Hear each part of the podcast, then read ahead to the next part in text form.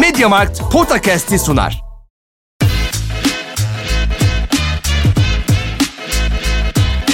Potakast. Kaan Kural ve Orkun Çolakoğlu'yla NBA gündemine haftalık bir bakış.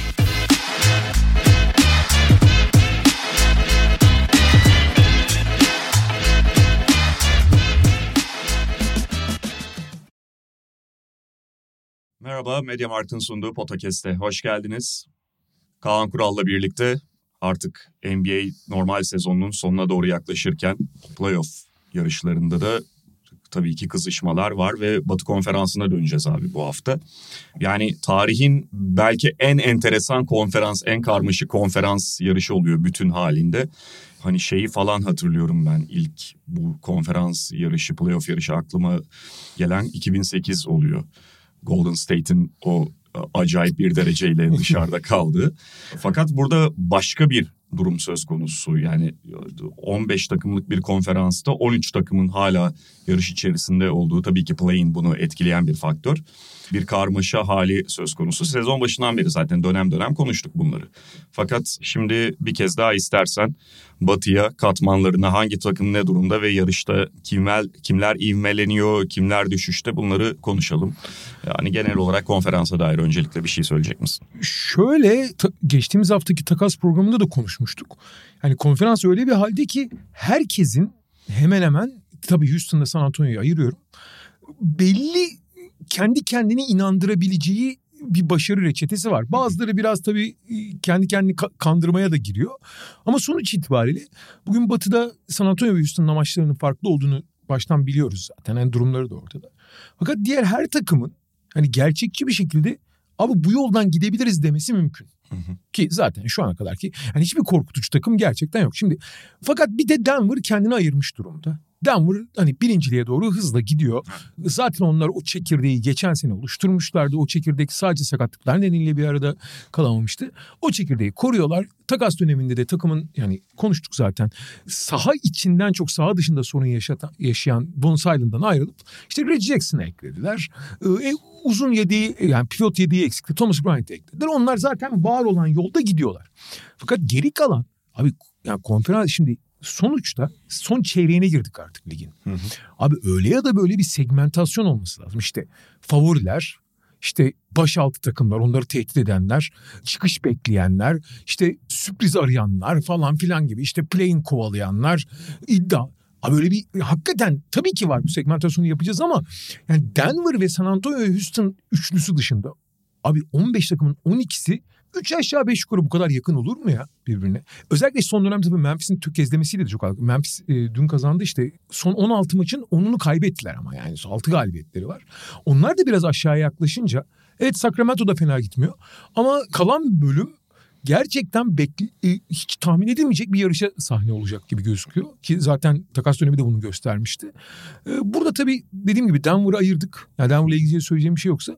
Bir de herhalde takas döneminin sonunda işte Durant'le onları göreceğiz sahaya çıktıkları zaman. Hı hı. Herhalde Phoenix'te diğerlerinden en azından biraz daha iddialı olarak bir konuma gelmiş olabilir. Pozisyon olarak olmasa da. Evet kalite olarak farklı bir durumda yani öyle olması bekleniyor. Kadro kalitesine baktığında bir kere yani herkes şunu kabul eder ki üzerinde yer alan Sacramento ya da Memphis'e göre çok daha iddialı olacak bir takım. Kesin.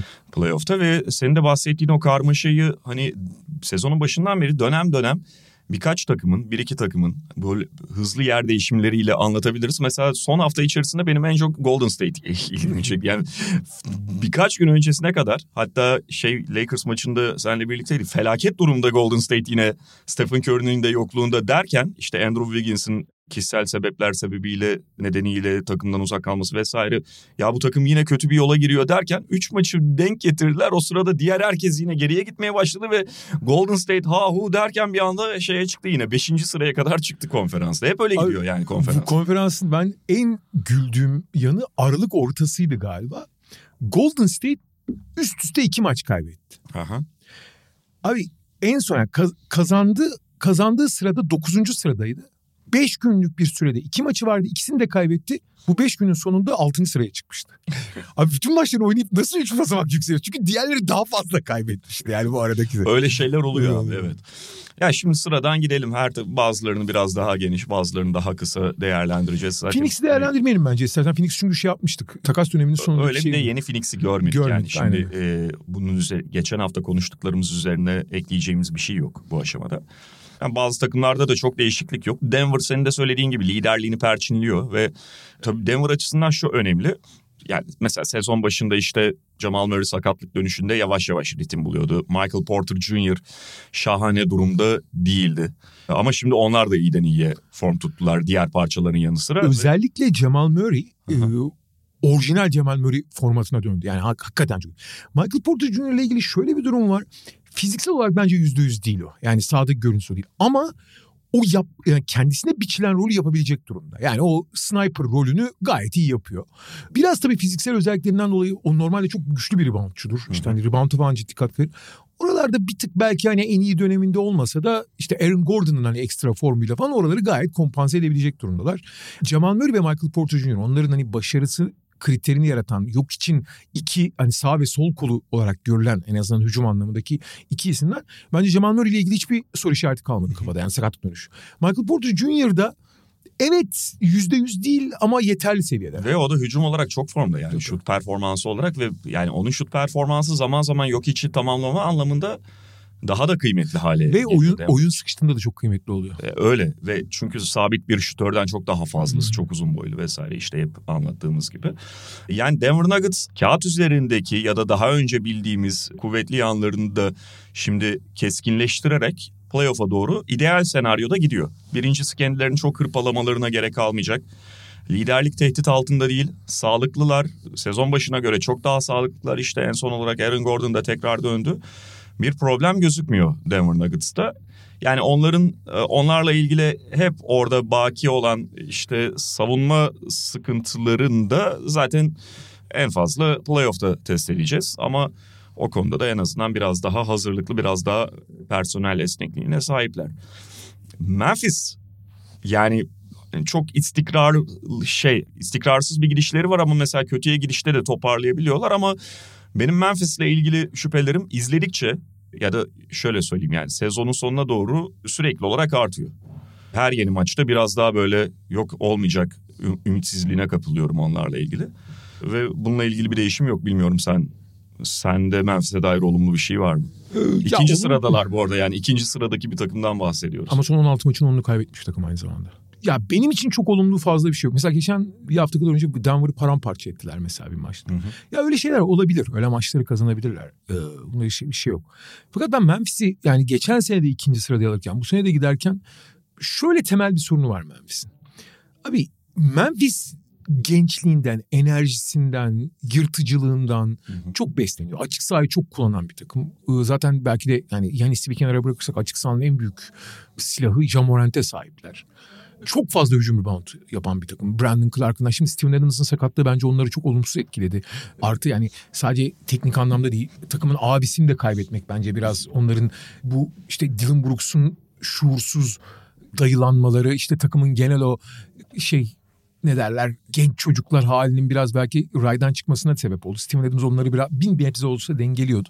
Falan ama bunlar çok önemli değil. Yani hani abi geçiş hücumuna, hızlı oyuna dayalı, yırtıcılığa dayalı ve hücum reboundlarından çok beslenen bir takımsan bunlar abi bir illüzyon yaratıyor zaman zaman. Çünkü bunlar evet bu- bunları küçümsediğim için değil. Yani o, herkes yapsın kardeşim o zaman diyebilirsin. Yani, yani yapabilen takımlar belli. Ama playoff'ta filtrelenen şey. Aynen öyle. Bunlar daha çok eforla, daha çok sinekten yağ çıkararak yapılan şeyler. Bu arada playoff'ta da ekstra hücum roundu ama bu Tabii. kadar hücum roundu alamıyorsun. Ya da Trans- bir maç alıp bir maç yani ikinci maçta mesela Golden State serisinde öyle maçları Hı. vardı. Ee, rakip onu temizliyor bir noktada. Aynen öyle. Yani rakiplerin görece daha kolay önlem alabileceği, senin buralardan yakaladığın avantajları sadece ve sadece konsantrasyon ve çabayla belli oranda dengeleyebilecekleri unsurlar bunlar. Transition kovalamak. Yani, yani hızlı gelmeye çalışmak. Bu rakibi top kaybına zorlamakla oluyor. Tamam top kaybını ne kadar zorlayabilirsin ama. Artı rakip daha konsantre geri koştuğu zaman, daha reboundda eforlu olduğu zaman buradaki avantajların azalmaya başlıyor. Bir gidip gelip abi yarı sahada ne kadar kolay çözüm üretiyorsun. Buna kalıyorsun.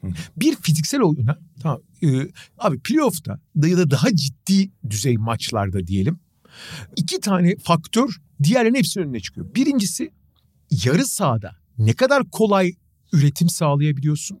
İkincisi fiziksel oyuna ne kadar yatkın. Yani fiziksel oyun senin oyununu ne kadar bozuyor, bozmuyor. Şimdi ikinci konusunda bence Memphis'in çok problemi yok. Yani fiziksel oynamayı severler. Fakat orada disiplin altında kalmak gibi bir sorunları var. Bu pek çok takımın hani sorunu olabilir. O yüzden hani Memphis'e dair onları e, onlara negatif etki yaratacak bir kalem olarak görmüyorum. Sadece bu fiziksellikte daha disiplinli olmaları gerekiyor. O var. Fakat birinci konuda yani yarı sahada üretim sağlamak ve düzenli üretim sağlamak işte orası Memphis'in en büyük problemlerinden biri.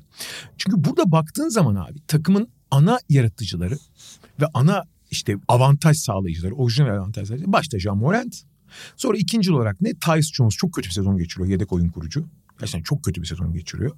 Desmond Bain, kısmen Dylan Brooks, kısmen ama o kadar. Jaren Jackson Jr.'ın ve Steven Adams'ın burada hiç rolü yok. Hı hı. Kenardan gelen oyunculardan işte dediğim gibi Tyus Jones'un var ama Tyus Jones çok kötü bir sezon geçiriyor.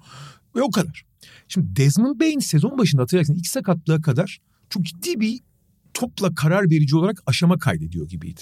Hı hı. Bu onlar için belki de kısmi de olsa bir çözüm olabilecekti. Ama bir o sakatlıklar nedeniyle beynin sezonu çok sekteye uğradı. O konuda hala kat etmesi gereken çok yol var. Ve hiçbir zaman da bir ana top yönlendirici olmayacak. Ancak ikincilik falan olacak. Oradaki en iyi senaryoda bile bu eksik demek. Çünkü bir, Dylan Brooks dünyanın en şuursuz adamı abi. Yani onun yapacağı tercihler çoğu zaman verimli olmayacaktır. Çoğu zaman.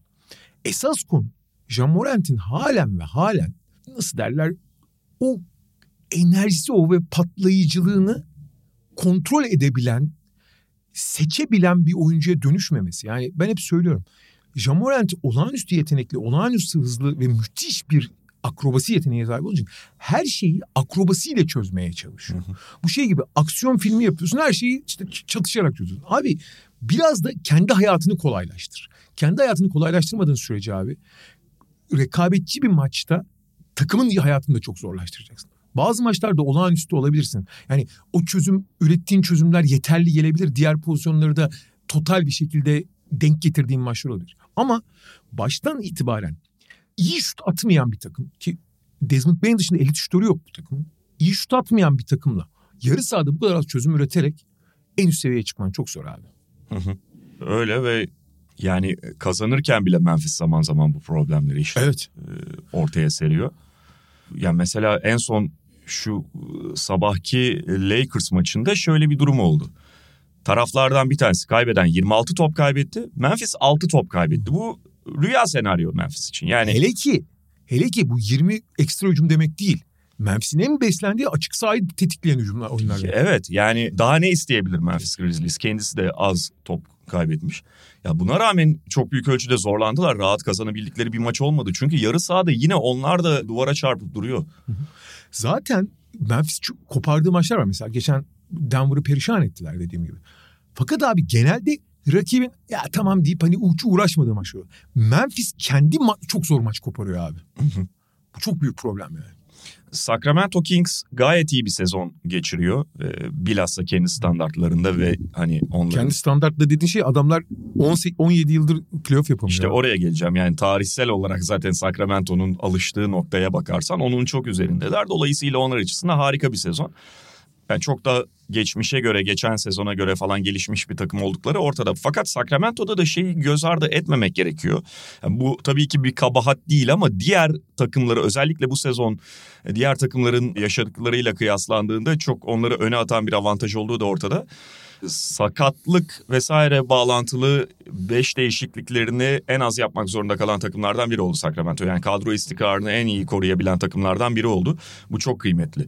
Hele hele onlar gibi aslında ilk 5'i iyi bir araya getiren ama bench'ten gelecek katkı konusunda aslında soru işaretleri barındıran bir takımda o kadro istikrarını bu kadar koruyabilmeleri, rakiplere göre çok daha fazla onu elde tutabilmeleri çok çok kıymetliydi ve onları öne attı normal sezonda. Aynen. Fakat kalan fikstürü zor Sacramento'nun. üçüncü sırada tutunmaları kolaydı ama çok kilit, kilit birkaç maç kazandılar geçtiğimiz hafta içinde. Üçüncü sıraya tutunma ihtimalleri arttı yani orada bir küçük tampon yakaladılar.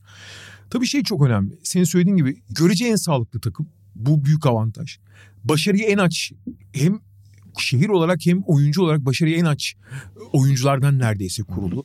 Ben biliyorsun çaylak yılından sonra ikinci yılında özellikle çok seviyordum ama ondan sonra ulan bu da adam değilmiş hani parayı alıp yatıyor falan dediğim Darren Fox nihayet hani sporcu olarak bir lider olabileceğini gösterdi ki olağanüstü bir sezon geçiriyor gerçekten. Ve Sabonis de hani iyiden iyiye işte kendi NBA'de yer bulamaz. Yeni modern NBA'de bu tip adamların yeri yok derken hani o Fox karakter olarak Sabonis teknik olarak yeri yok olmayan türde oyuncular şeyinden sıyrılıp hani kendi ispat yarışına girince ya Harrison Barnes, Keegan Murray falan gibi oyuncular çok güzel tamamlıyorlar bunu. E, güzel bir yapılış. Çok da başarılılar. E, Malik Monk'tan çok verim alıyorlar falan. Tek kelimeyle olağanüstü bir cümle var. Çünkü abi 2023 basketbolunda iyi karar veren, hı hı. açık sağ bulduğumu kovalayan yani o transition şeylerin geri tepmeyen ve abi hemen hemen her pozisyonda şutör oyunculardan kurulu bir takımsan tek yani sahada birden fazla şutör olmayan oyuncuya sahipsen ve o oyuncu da top dağıtabiliyorsa Sabonis özelinde olduğu gibi. Çünkü hı hı. hücumun merkezinde Fox'tan çok Sabonis oluyor çoğu zaman Aynen. yarı sahada kaldıklarında. Ve şutu da yani en azından çok uzak menzilli değil de içine bir adım girince oradan itibaren bir tehdidi de başlıyorsa. Ama abi sahada bu kadar çok tehdidi olduğu zaman hareket eden oyuncuların hareket alanı da çok rahat. Tabii. Fox'un hayatı bu yüzden çok rahat. Aynen öyle. Yani orta mesafeye girişler, o floaterlar falan bu yüzden çok önemli. O hızını kullanabilecek fırsat oluyor. Ama abi Hurter, Ke- Keegan Murray, Harrison Barnes, işte kenardan gelen Malik Monk'lar falan baştan ay Trey Lyles falan acayip şütörlere sahipler yani. Bu, bu çok değerli yani gerçekten çok değerli. Ve bundan da sonuç aldılar. Ama abi şu da bir gerçek ki yani Mike Brown bu konuda elinden geleni yapsa bence bu malzemede görece kabul edilebilir bir yani kendi standartlarında iyi bir çıkarsa da bu takımın vasat bir savunma takımı olmasına bile imkan yok. Bu, bu hani çabalı ehvenişer bir savunma takımı olabiliyor ki savunmada hiçbir zaman hani rakibi durdurmak gibi falan bir yani düzenli şekilde durdurmak gibi bir hedefleri olamaz ki olmuyor da zaten. Ama yani hücumla sürklese edebilecek kadar yet, şey yapsın savunma tutsun yeter. Ee, ama o da bu da onları bir yere kadar götürebilecek bir özellik. Yani her şey yolunda gidiyor. Bundan çok beslendiler. İşte şehir hava yakaladı. Bu oyunculara ayrı bir özgüven tazelettirdi. Her şey güzel, iyi, hoş. Ama onların tavanı da bence sorunlu bir tavan yani. Kesinlikle ve yani şu açık ki alttan gelen takımlar için alttan gelenler de şimdi zaten oraya doğru gidiyoruz. Yani Golden State'i, Clippers'ı, Dallas'ı vesairesi. Phoenix'i. Phoenix'i. Hani Phoenix'i şöyle Phoenix illaki ilk dört içerisinde olur diye diyorum. Sacramento'da ne kadar düşecek bilmiyoruz. E, Sacramento biraz hedeflenen takım olacak. Hani yani evet. ama ilk turda bunları denk getirelim. Memphis de öyle bence. Memphis biraz daha aşağıdakiler için ama hedef halinde. Fena da bir hedef değil bence. Peki buradan Golden State'e atlayalım. Dediğimiz gibi Phoenix'i geçeceğiz. Hani bugünün Geçen hafta çünkü. konuştuk çünkü üç aşağı beş yukarı. Bir ekstra bir şey yok Phoenix'te. Bu akşamdan itibaren o ekstra geliyor. Güzel bir tabak yaptırdık biz. şey dediğimiz gibi Golden State ne oldu falan derken bir anda kendini yine 5. sırada buldu. Ee, Ama abi Golden State bazen sahada o kadar kötü gözüküyor evet, ki. Evet. Ya abi şu geçen hafta sonu oynadıkları Lakers maçında Abi korkunçlardı ya. Korkunçlardı yani. Öyle ve Golden State için bence en büyük tehdit şu. Şimdi bireysel olarak bu takımda iyiye giden şeyler var. Mesela Clay Thompson'ın sezonun şu ana kadarki bölümünü ikiye ayırırsan onun ikinci bölümünde gayet iyi gitmesi. Bu dönemde yine mesela taşıyıcılardan biri o ritim bulmasını sağlıyor. Dante DiVincenzo şimdi ağırlığı farklı isimlerden bahsediyorum. DiVincenzo bu takım için çok çok iyi, çok kıymetli bir ekstra parça. Sen hep söylüyorsun Raymond Green aslında iyi bir sezon geçiriyor. Yani bu istikrarsızlık içerisinde yeterince belki konuşulmuyor ama o iyi durumda. Stephen Curry sağlıklıyken zaten süperdi. MVP düzeyinde oynadı. Looney zaten Looney yani. Kevin Looney öyle. Ya Andrew Wiggins de mesela Andrew Wiggins çok iyi durumda değil gibiydi ve çok fazla sakatlık vesaire işte bu son durum. O da oynama anlamında istikrarsız bir sezon geçirdi ama Andrew Wiggins'e de ben de bence kaygı verici bir nokta yok.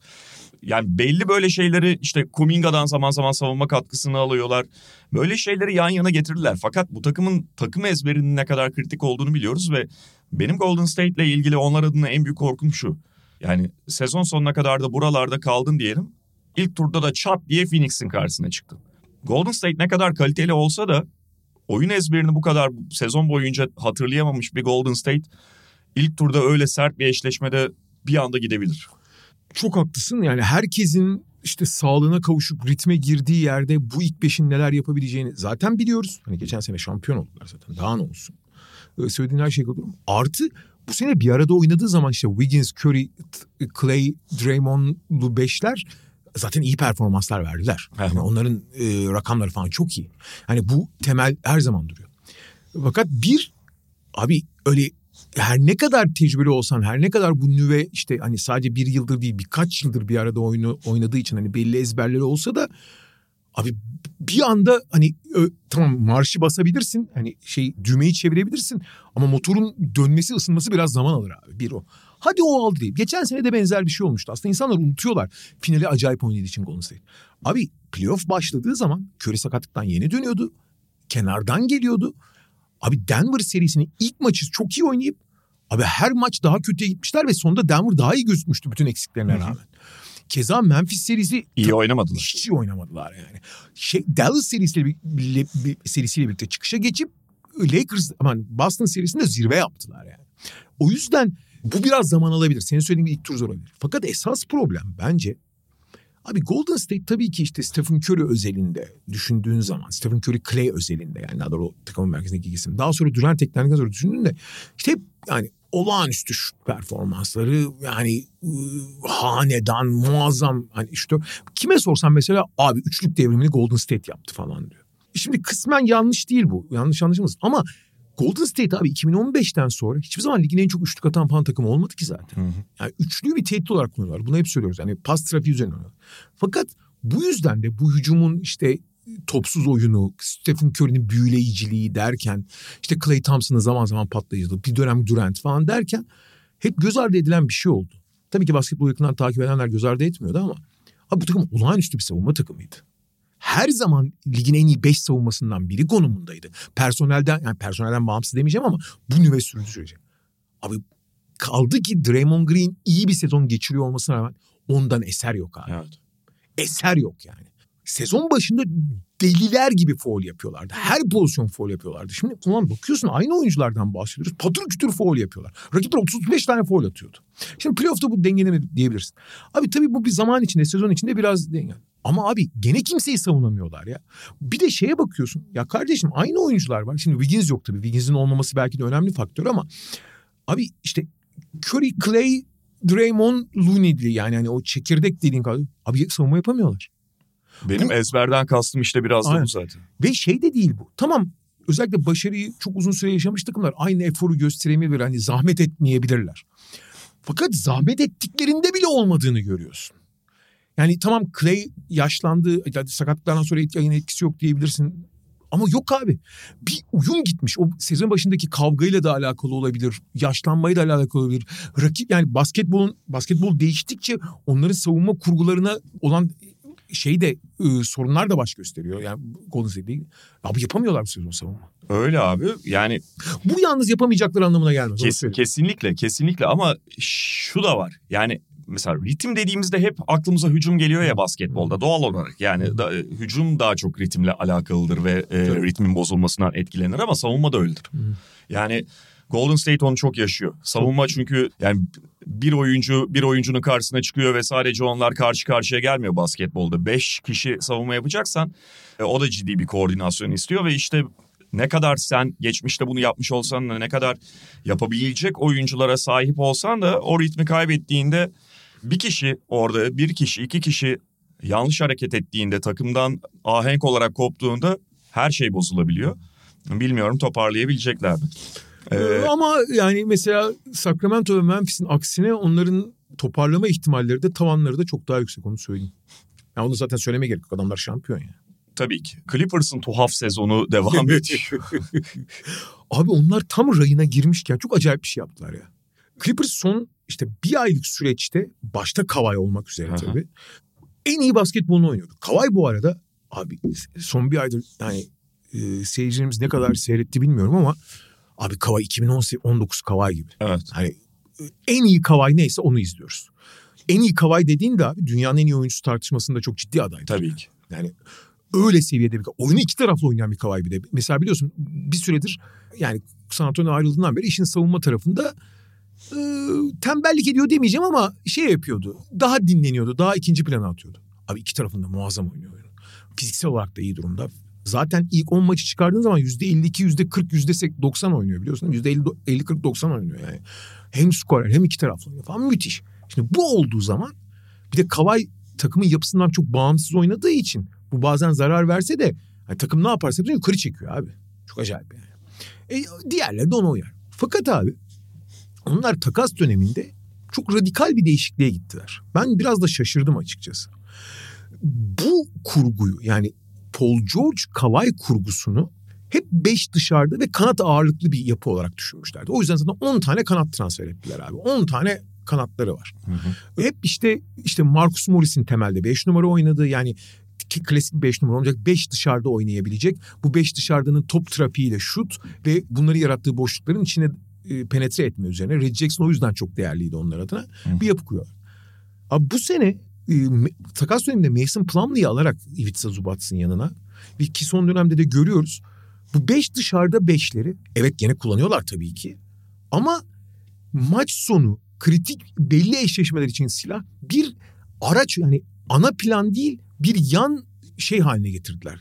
Kurgu haline getirdiler. Ve oyun kurucuların hepsini de yolladılar. Yani Ray Jackson'ı yolladılar, John Wall'u yolladılar. İşte zaten hani hatta e, takas döneminin hemen sonunda Tyron Tronlu'nun bir açık, e, Lawrence Frank'in bir açıklaması vardı. Şey demişti. Sonra, ya bizde zaten to, topu genelde Paul George ve Kawhi yönlendiriyor. Bizim tam evet. olarak bir garda ihtiyacımız yok. Diye. Mühim olan onları iyi tamamlamak. Evet. Yani hücumda ve savunmada. Sonra gidip Russell Westbrook aldılar ve ilk evet. beşe yerleştirdiler abi. Yani bu ne periz bu ne lahana turşusu. Her şey bir de iyi giderken evet. Westbrook gibi özellikle son bir ayda Şimdi Aralık mesela Westbrook için hiç fena gözükmüyordu. Kenardan gelip işte e, takımı bir enerji gelen oyuncular. Fakat abi son bir ayda Westbrook bir iki artı getiriyorsa dört eksi getiren takıma direkt zarar veren. Yani son bir ayda Westbrook olmasaydı Lakers'ın 4 ya da 5 fazla galibiyeti vardı ben sana söyleyeyim. Kesinlikle öyle. Artı Russell Westbrook şöyle bir oyuncudur. Yani sürekli Westbrook konusu açılınca Westbrook'a çakan adamlar olarak gözüküyoruz biliyorum ama şunu da söylemek durumdayım. Westbrook istatistiği iyiyken bile izlediğinizde görürsünüz belli şeylerden götürmüş olabilir. Aynen öyle.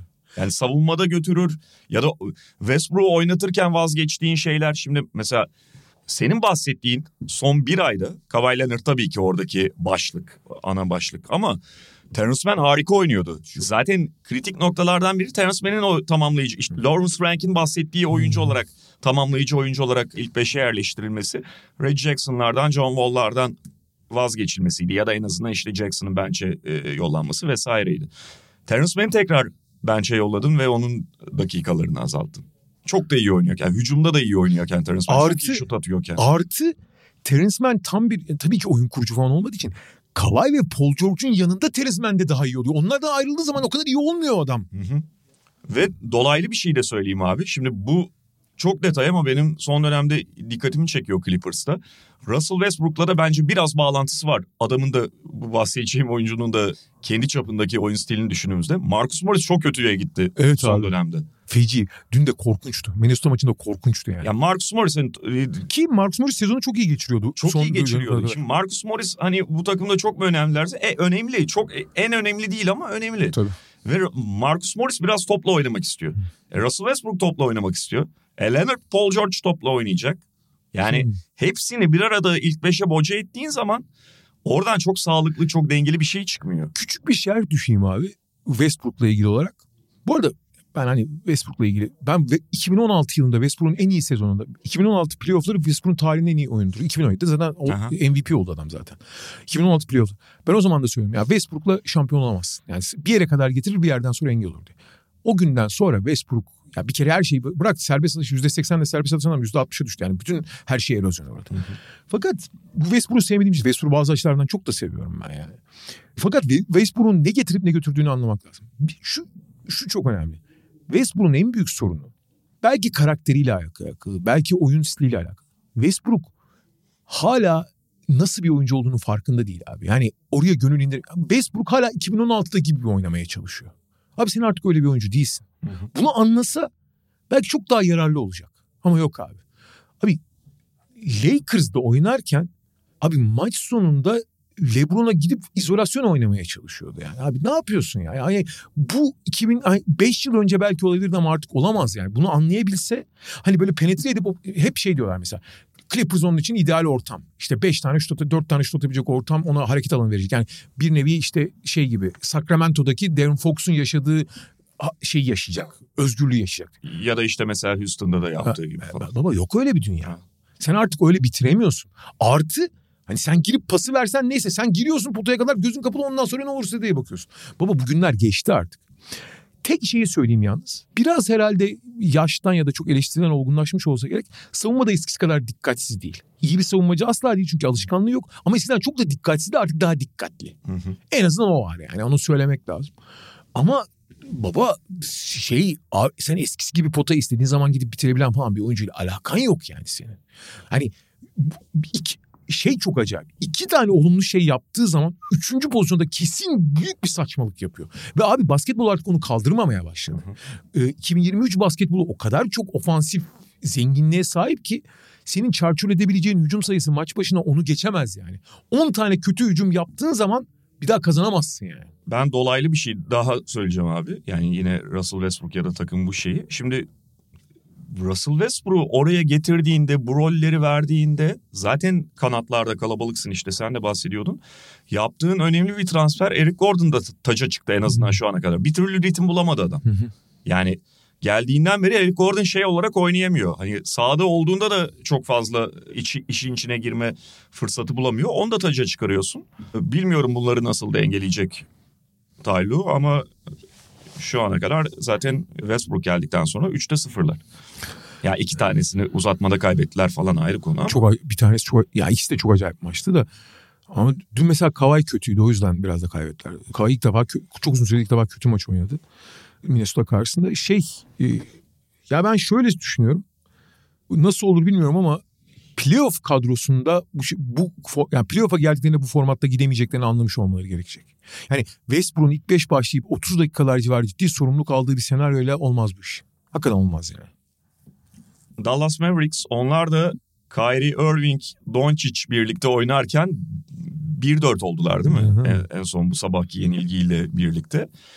Yani Dallas'ta sihirli bir çözüm olmayacağı Kyrie Irving'in ortadaydı. Takımın bazı sorunlarını Kyrie Irving'in iyi niyetli olsa da iyi niyetli olsa dahi çözemeyeceği de ortadaydı. Onlardan bir tanesi savunma ve mesela şu anda onu yaşamaya devam ediyorlar. Indiana'dan 130 yediler abi. Ee, öyle. Son iki Bu maçta... Indiana için çok önemli maçtı o. Şey açısından Rick Carlisle için çok önemli maçtı. Ya tabii canım Rick Carlisle hani... çok ikincidir bir de o. Bayağı kesin sezon başında o maçı işaretlemiştir yani. Ekstra çalışmıştır. Hmm. Ben de ilk onu düşündüm. Hmm. Son iki maçtır yalnız yani hem bu Indiana maçı hem öncesindeki şey maçı Lakers maçında zaten e, var olan ve Kyrie'nin çözmesini beklemeyeceğim bazı problemlerin dışında Kyrie'nin de mesela başlangıca göre biraz daha verimsizleşmesi dikkat çek, çekti. Ee, o da enteresan ve Artı, dikkat edilmesi gereken bir konu. Artı sezon başından beri taşıdığı yük düşünüldüğü zaman ki arada yaşadığı sakatlıklar nedeniyle Doncic de o sezon başındaki en en en en formda döneminde değil. Evet. Fakat esas konu bu. Biz takasta da konuşmuştuk. Uzatmayacağım orayı. Geçen haftaki programı e, dinleyebilir seyircilerimiz. Bu takımın savunma senaryosu kalmadı abi. Yani bu takımın savunma yapmak için kurduğu plan artık geçerli değil. Bu eldeki malzemeyle bunu yapamazlar. Yani hani Josh Green çok ciddi bir mesafe kat edip e, Reggie Block geçen seneki havasını bulursa bir ihtimal ama o da olmaz. Neyse ki Neyse ki hani beklenenden çok çok daha erken de olsa Maxi Kleber nihayet döndü. Hı hı. Bu en azından belli başka senaryolar getirebiliyor ama bu takımın abi var olan kadroyla, var olan personelle savunma kurgusu yapmasına imkan yok. En azından geçen seneki kurgu yapmasına imkan yok. Başka bir şey yaparsın daha vasat, daha e, ortalamaya oynarsın. Yani hani idare eden bir savunma yapmaya çalışırsın ama geçen seneki e, rakip ana aksiyonu felç etmek üzerine olan savunmayı artık yapmasına imkan yok abi. Bu da onların savunma tavanını yani vasat altı olarak belirliyor. Yani en iyi senaryoda ya vasatı zor bulurlar diyebilirsin yani. E, bu da Öyle. takımın üstüne bir şey sınır koyuyor. Ha mesela Denver'ın da belli savunma problemleri var. Ama onların ortalama üstü bir savunma olması mümkün. Çünkü onlar mesela iki tane bireysel savunmacıya sahip. İşte Aaron Gordon ve Kentavius Caldwell Pope gibi. Ee, tamam savunmada e, belli despekler yaratsa da çok akıllı olduğu için yok içi belli rolde kullanabiliyorsun. E, e, Michael Porter Jr. daha savunma ağırlıklı kullanabiliyorsun. Falan yapabiliyorsun yani ortalama üstü olabilir. İyi olmazlar ayrı konu. Ama onları aşağı çekecek bir faktör olmaz savunma. Abi Dallas her zaman aşağı çekecek yani. Doğru. Minnesota'ya geçelim abi. Onlar da zaten sezon başından beri istikrarsız bir görüntüdeler. yani tam ritim buluyoruz dedikleri dönemlerde de o e, şey çizgi çok uzun süreli olmadı. Madalyonun tersi de geçerli ama. Yani tam ulan paramparça oldular Evet, artık evet. bu takım e, dikiş tutmaz e, birbirlerini boğazlarlar dediğin. Orada da bir nefes alıyorlar. Orada da bir nefes alıyorlar. E, Mesela bu sabahki Clippers galibiyeti onlar adına çok kritikti. Tabii şu var yani elbette Carl Anthony Towns'un uzun süreli yokluğu onlara çok büyük darbe vurdu. Arada son dönem için şunu da bence söylemek gerekiyor. D'Angelo Russell'ı gönderirken Mike Conley'i alırken işte motivasyonlarından biri geçen hafta da bahsettik. Sonuçta Rudy Gobert'i biraz daha sadece Rudy Gobert değil ama başta Rudy Gobert'i daha efektif kullanmak. e, Mike Conley Gobert arasındaki e, geçmişteki oluşmuş uyumdan, sinerjiden yararlanmak. Conley'nin etrafı daha iyi oynatabilmesinin takımın kalanına Anthony Edwards'ından döndüğünde Carl Anthony Towns'a fayda sağlayacağını düşünmeleriydi. Evet bunlar da son derece haklı beklentiler, geçerli şeyler. Fakat bu dönemde yani Towns yokken orada zaten senin en önemli e, iki skorerinden biri yokken D'Angelo Russell gibi skorer olarak iyi sezon geçiren bir oyuncuyu Conley gibi o anlamda iyi grafikte olmayan bir oyuncuyla değiştirmek de biraz Minnesota'yı salladı. Salladı Şu dönemde ondan da bahsetmek gerekiyor. ama ne kadar ya bence onlar da farkında ki yani D'Angelo Russell'ın takım içindeki işte Carl Towns'la dostluğu falan filan ve iyi bir sezon geçirdiğini de düşünürsen e, ne kadar vaz yani ondan kurtulmak istedikleri de ortada. Çünkü Mike Evet. Conley artık kariyerinin son baharında yani. Yani son son hatta sonbahar K- Kasım ayında yani kışa gelmek üzere yani. E, fakat bir Conley'nin abi takımı derli toplu yap istikrarsız diyorsun ya dağınık diyorsun ya ve şimdi takımın liderliğine Ant- Anthony Edwards gelişmiş durumda. Yani çok olgun bir oyuncu olduğunu iddia edemeyeceğiz. Carl Anthony Towns'un yaşı daha iyi ama o da çok olgun falan filan değil. E Gobert zaten şey bir karakter abi. Yani Gobert asla kötü bir adam değil yani. Yani demeçlerine bakıyorsun. İşte ne bileyim gerek Fransa milli takımında gerek e, ne kadar hani şeyine bağlı, işine bağlı, disiplinin olduğuna bakıyorsun. Fakat abi bazı insanlar var ya yani kılçık gibi bir adam. Yani şeyden dolayı ben dışarıdan baktığımda değil. Ama hani hiçbir zaman takım arkadaşlarıyla çok iyi bir iletişim şey kuramıyor. Bazı vardır abi yani Hı hı. hiç- kötü hiçbir şey yanlış hiçbir şey yapmasın ama şeyi uyuşmaz. DNA'sı uyuşmaz yani.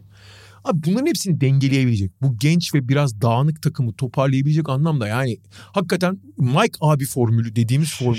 Bir de oyun kurucu olmasının büyük avantajı. Abi Tabii. geldiğinden beri Gober hayat buldu ya resmen. Yani hakikaten Gober'i şey yaptı.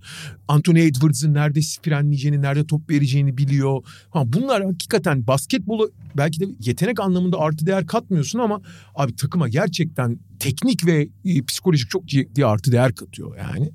Ve çok daha derli toplu gözüküyorlar. Abi mesela hemen hemen herkesin performansı belli ölçülerde artık. Gober'i söylemiyorum zaten. Onu direkt teknik anlamda da besliyor. Onu o kullanmayı biliyor. Çünkü yıllardır Utah'ta da alışmış. Ama abi Jaden McDaniels'ın Evet. şeyin hadi Kyle Anderson'ı saymayayım o kendi Kyle işinde. Anderson biraz zaten kendi kendine Kendi kendine. idare Onu saymayayım. Ama işte Naz Reed'in falan yani beraber oynadı. Ke- Keza Anthony Edwards'ın da ve- verimini, etkinliğini direkt artırıyor Mike Conley yani.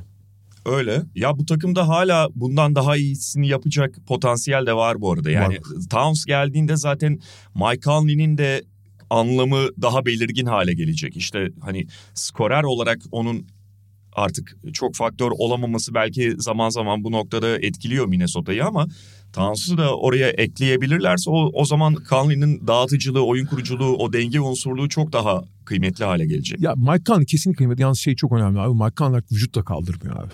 Yani Tabii. her maçı oynamasını beklemek, 30 dakikanın üzerinde oynamasını beklemek de biraz kötü, acımasızlık olabilir. Ama gene elinden gene yapıyor. Bu arada abi biliyorsun Mike Conley ben aşağı yani en çok sevdiğim oyuncudur NBA'de. Utah'tan ayrılırken bu Qualtrics var ya takımın küçük ortağı ve aynı zamanda Aha. sponsor olan şirketin sahibi. Aha. Ya hem Amerika'nın ya, ya modern zenginler milyarder adam. Neyse Qualtrics'in sahibi yani adam. Bir tane tweet attı abi. Çok çok güzel bir tweet. Şey diyor işte Şey Ryan Smith. Ryan Smith değil takım sahibinden bahsetmiyorum. Küçük ortaktan bahsediyorum. Ha küçük ortaktan. Yani takımın e, Ryan Smith'in ortağından bahsediyorum. Ryan Smith takımın şey asıl sahibi. E, Ryan Smith'in küçük ortağı. Şey abi tweette şey diyordu.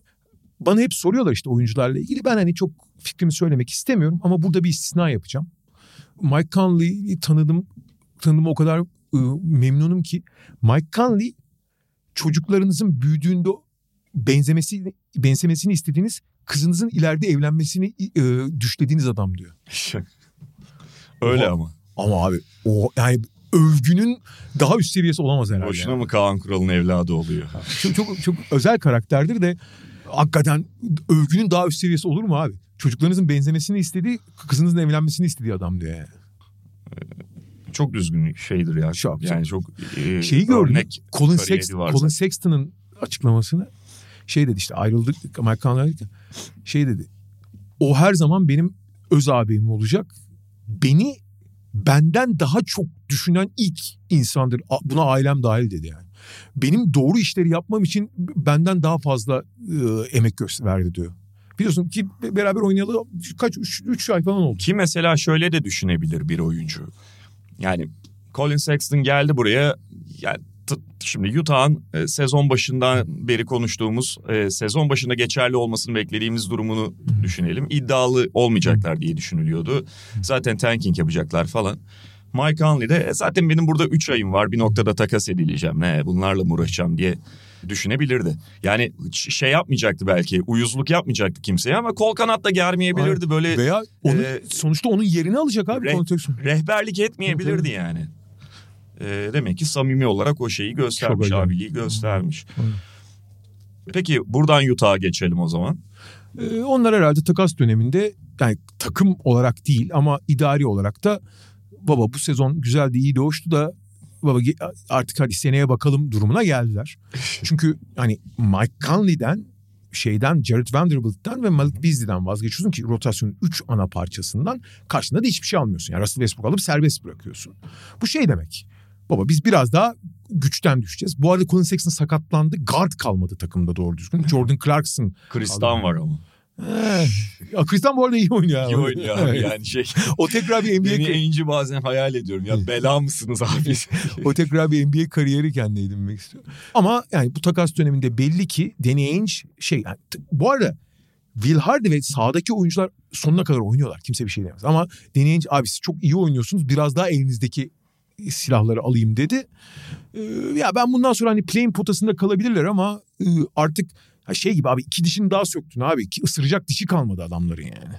Ee, öyle. Yani işte play'in potasında kalabilirler dedin.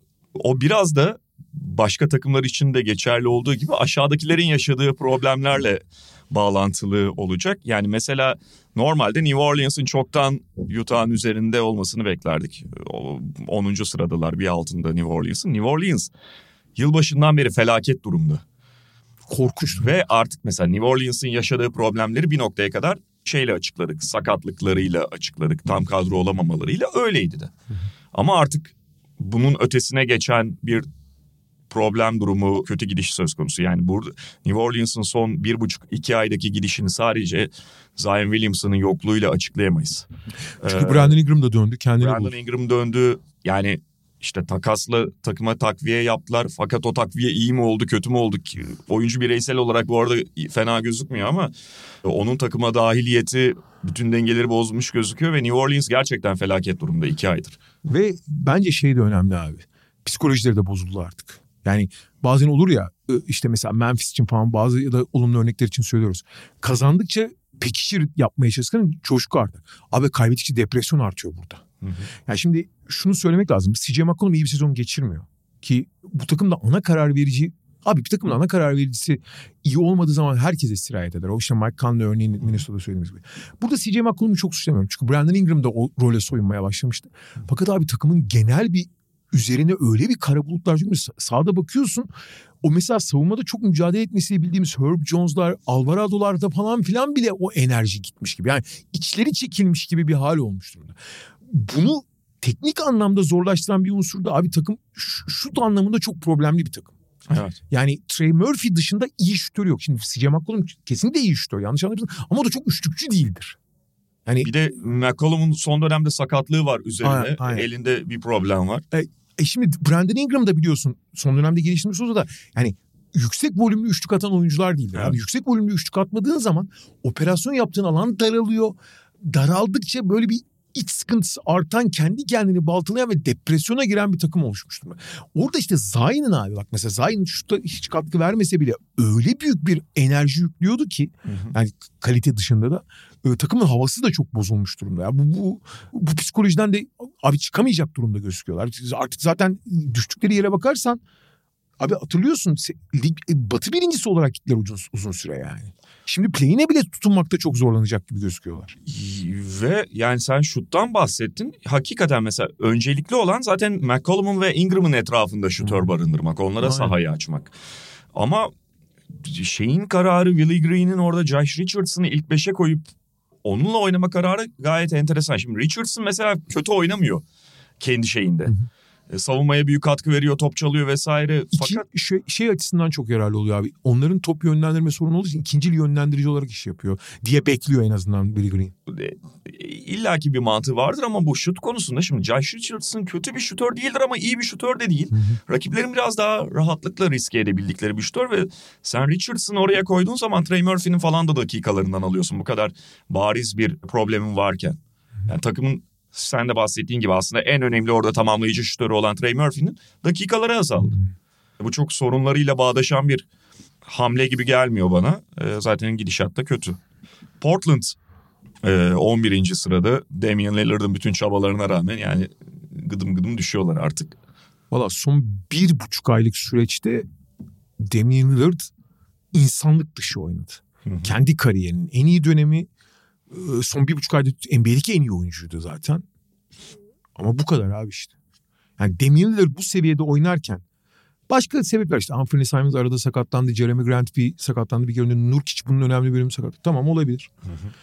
Ama abi bu malzemeyle bu Lillard bile bu malzemeyi ancak buraya getiriyor işte abi. Bunu bunu anlayıp e, hayat ondan sonra yani kendi kendini kandırmaması lazım artık Portland. Yani bu iki senedir konuştuğumuz konu Evet. bence en bariz hali bu. Tabii. Jeremy Grant iyi bir sezon geçiriyor mu? Geçiriyor. Sezon başı kadar iyi olmasa da. Ee, Yusuf Nurkic'e güvenebilir misin? Asla güvenemezsin. Zaten modern bir oyuncu değil. Artı abi sakatlık nedeniyle 3 2 maç var bir maç yok. Bir, bir ay var 15 gün yok. Geçelim abi orayı. Onun yedeğinin Devin Eubanks olduğu bir senaryoda sen nereye gitmeye hedefliyorsun ki zaten? Bu arada Eubanks de fena oynamıyor ama Eubanks bu abi. Yani Eubanks'le sen 12. olursun abi. Lillard böyle oynasa bile. E bakıyorsun e Anthony Simons Anthony Simons ile Lillard ikilisi belki de yani Clay zirve Clay Steph kadar iyi şutör ekip. Fakat abi böyle savunma problemi olan iki gardlı olduğun zaman da buraya kadar abi bu kadar yani. Şimdi takas döneminde Josh Hart'tan vazgeçerek bence hani orta vadeli bir çözüm yaptılar.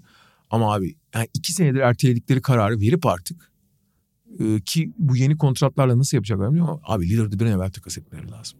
Olmuyor çünkü. Olmayacak da yani. Ya bak e, geçen sene de aynı şeyleri söylüyorduk. Önceki sene de söylüyorum ben. bunu. Kaldı ki geçen sene şu vardı. Geçen sene e, hatırlarsın Damian Lillard'ın kasık sakatlığı işi iyice zor bir hale sokmuş gibiydi. Hem takımı aşağı düşüren bir şey, faktör de hem de ya bu sakatlıkla birlikte oyuncunun yaşı ortada nasıl takas edeceksin diyor. Şimdi en azından oyuncu yani hala çok üst düzey performans gösterebileceğini ortaya koyuyor. Çok üst düzey demişken 70 atıyor be abi. Daha ne yapsın yani çocuk. Yani işte hayır yani e, şimdi illaki takas eden tak- takası yeltenen takımlar şeyi düşünecektir. Ya bu adam 90 doğumlu.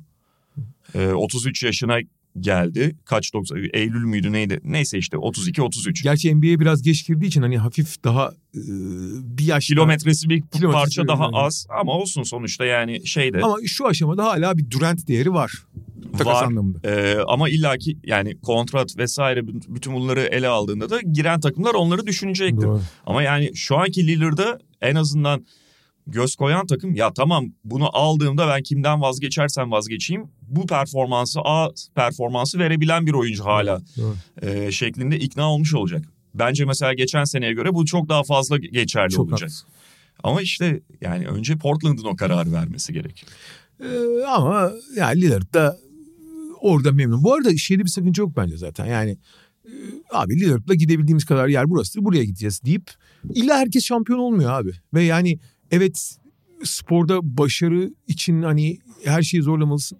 Ama başarının yegane kriteri de işte daha üst bir dereceye çıkmak da olmayabilir abi. Yani Lillard'la olabilecek en iyi senaryoyu yapmak da belli açılardan bir başarı kriteri olabilir. E, hafif kendini kandırmak olsa da. Abi biz Lillard'lı bir yani Lillard'ın tüm kariyerini burada geçirmesi bizim için rekabetçilikten daha önemli diyorsan da o da bir yol ki galiba çizdikleri yolda o. Hem Lillard'ın hem Portland'ın çizdiği yolda o gibi gözüküyor.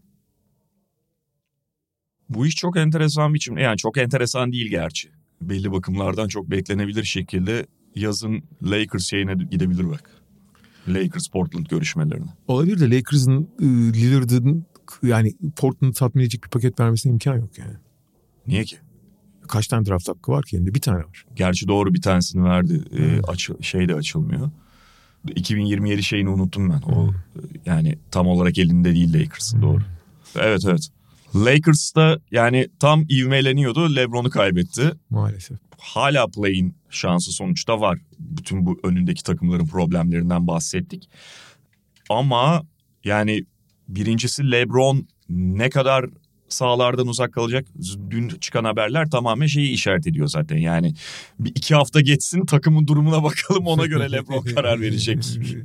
Bey, beyefendi, beyefendi o zaman ilgilenecek konuyla. evet abi yani değer mi kendimizi yıpratmaya yoksa o sırada e, raydan çıkılmış olur mu diye bir bakacak usta şanssızlıkları aynı dönemde hatta LeBron'dan da önce D'Angelo Russell'ı kaybetmiş olmaları. Yani takımın iki oyun yönlendiricisi birden. Bir de Dennis Schroeder var zaten. Üç tane diyelim. Üçün ikisi gitti. Ben hep söylüyorum ama Schroeder zaten yönlendirici olmadığında daha iyi. Schroeder'i sen yönlendirirsen daha iyi oluyor Schroeder. Ee, ikisi de gitti. Gerçi D'Angelo Russell'ın çok basit bir şey ve çok şanssız bu arada ya. Çok talihsiz bir bilek burkulması o da. Evet. Ama önümüzdeki iki hafta ki takvimi de zor. Lakers'ın. Gerçi son son önümüzdeki 10 gün değil de ondan sonra sezon sonuna kadar korkunç bir takvim var. Ama şu bölümde biraz su yüzünde kalırsa bu her takım için geçerli tabii ki ama ya, sağlıklı olduğunda Lakers gerçekten çok tehlikeli takım.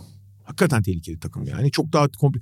Ya bu hamleleri daha erken yapmış olsaydı Lakers nerede olurdu acaba sezon başından?